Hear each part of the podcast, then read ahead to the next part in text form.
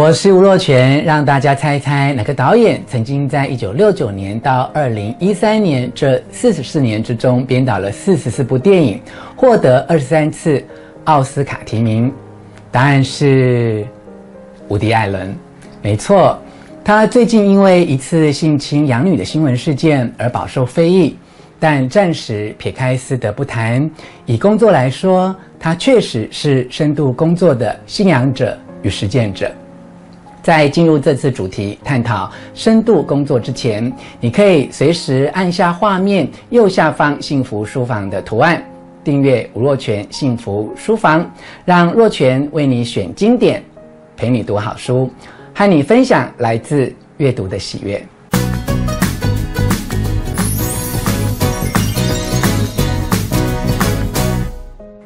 每天加班到深夜，甚至假日都自动加班，是不是已经成为你例行性的工作形态呢？除了让你的主管知道你的努力之外，你是不是真的能够更有效地把重要的事情都做完呢？几乎所有的人都是在同一时间忙好几件事情，甚至你能够一心多用，感到自豪。那我先问你一个问题哦。如果有两件事情要完成，你会在同一时间让这两件事情交替的做，或者先专注于其中一件事情，等这一件事情完成之后，才继续专注另一件？你认为哪一种方式比较有效呢？我相信多数人经过思考后，包括你，可能会回答专注比较有效。是的。专注比较有效，专注就是深度工作的核心精神。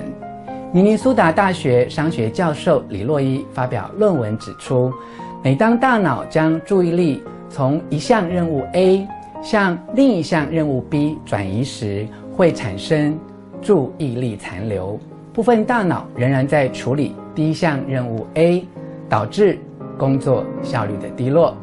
也就是说，当转移到另一件事件 B 的同时，大脑仍然在思考着前一件事件 A。若要快速而有效地进行切换，如同切换电视频道一样，对多数人来说是很不容易的。因此，深度工作法，简单的说，就是在一段时间内，能够毫无干扰的环境当中，专注心念，从事单一的工作。不论是艺术创作，或是商业科学的创建发想，《深度工作力》这本书提出一个简单的公式，说明高效率的工作产出等于是所花的时间再乘上专注的程度。但是在网络的时代当中，能够深度的工作是很难达成的。例如，你是不是已经有一点手机成瘾呢？就是说，没带手机就会让你焦虑，漏读讯息就会让你不安。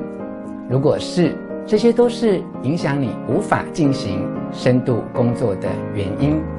接下来，我先分享一则吴小泉的残酷观点：手机是浅薄工作的好朋友，让你随时可以跟外界联络；手机是深度工作的敌人，让你无法专心投入。美国大联盟准名人堂的职棒选手铃木一朗进入职棒界后，不论在美国或日本，除了特定假日的少数几天球场不开的日子以外，他每天都会在固定的时间进行固定的练习。即便所有的选手都已经放大假，他也照样去练习挥棒。铃木一朗在职棒的生涯中专注于挥棒。这样重复性高而且枯燥的练习，把看似简单的动作极致化，这正是培养深度工作的第一个方法，也就是修道院式的深度工作时间安排。这样的工作哲学可以让他避免一些琐事的干扰。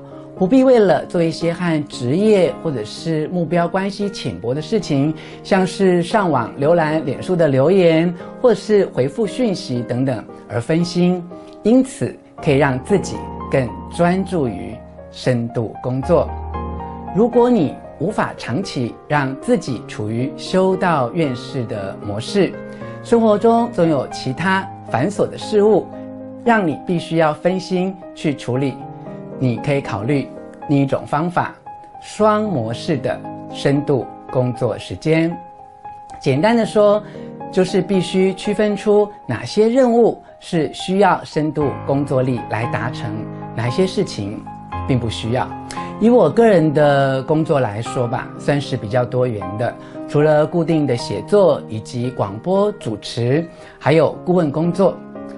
最近这几个月更是日以继夜，花费很多的心思来筹备吴若权幸福书房影音频道的录制工作。平日还要照顾母亲，陪伴就医，因此我每天一定有一段固定的时间。断绝所有的联系，让自己专注于阅读和写作。毕竟这是非常需要深度投入、专注的事情。尤其哦是礼拜六还有礼拜天，别人不上班休息的日子，我正好可以不受公务联系上的打扰，一个人好好专心工作。加上我姐姐放假会回来帮我照顾妈妈，所以我可以心无旁骛的写作。其他的时段，我就可以弹性运用，进行不需要大块时间才能够处理的事物，甚至利用琐碎的时间联络公务、回复信件。这就是所谓的双模式的工作时间安排。接着，让我来分享一则吴小泉的残酷观点。目前世界上最新的工作趋势，包括强调即时通讯。重视社群等，都在鼓励每一个人尽量分心，所以深度工作者才会变得更是物以稀为贵。现代人无法深度工作的原因，在主观上是因为自己本身的专注与毅力不够，在客观上则是让人们分心的事项太多。所以，若要训练自己具备深度工作的能力，必须设定两个目标：第一，改善你。高度专注的能力。第二，克服你对分心的渴望，想办法耍点孤僻，让别人不容易找到你。或许是个狠招，但这必须要你很有决心，愿意切断过多的连结才行。如果你有兴趣的事情很多，又想要深度工作，这不是完全不可能的哦。美国总统老罗斯福年轻时候的兴趣非常多元，他心知肚明，只能利用片段的时间准备学校的功课，以便于把时间省下来发展他喜欢的课外活动，包括拳击、健身、舞蹈、研究自然，还有观察鸟类等。所以呢，他把握每一段片刻的时间，以加倍的专心研读课业。让大一研习七个科目当中，有五个拿到荣誉的等级。以现代人来说，网际网络带动社群软体盛行。不管你的工作是不是真的需要大量使用网际网络，自我训练深度工作的第一步，远离不需要的社交讯息，同时要训练自己限制在非工作的时间。过度使用网际网络，人的天性哦，其实都害怕孤独寂寞。具有高度刺激但相对价值很低的网络社群，正是刷存在感的绝佳环境。这和单调无聊、没有什么刺激感，却具有高度工作价值的深度工作，刚好是背道而驰的。因此，放下手机，远离网络。是很重要的第一步。为这一段影片来做结论之前，先来分享最后一则吴小泉的残酷观点。你很难承认自己的心智已经遭到扭曲。如果你连等候电梯、搭捷运这短短几分钟都让你无聊到非滑手机不可，你的头脑已经被训练到必须靠分心才能过活了。心理学家荣格为了深度工作而为自己建造塔屋，需要深度专注的时候，他就一个人离开诊所去塔屋闭关工作。现代生活寸土寸金，你势必难以另辟净土搭建塔屋。如何身处红尘而不被打扰？关掉手机试试看哦。拒绝浅薄诱惑，活出你的深度。若权期待你的意见，请在影片下方留言分享你的看法，也给我一些鼓励和建议。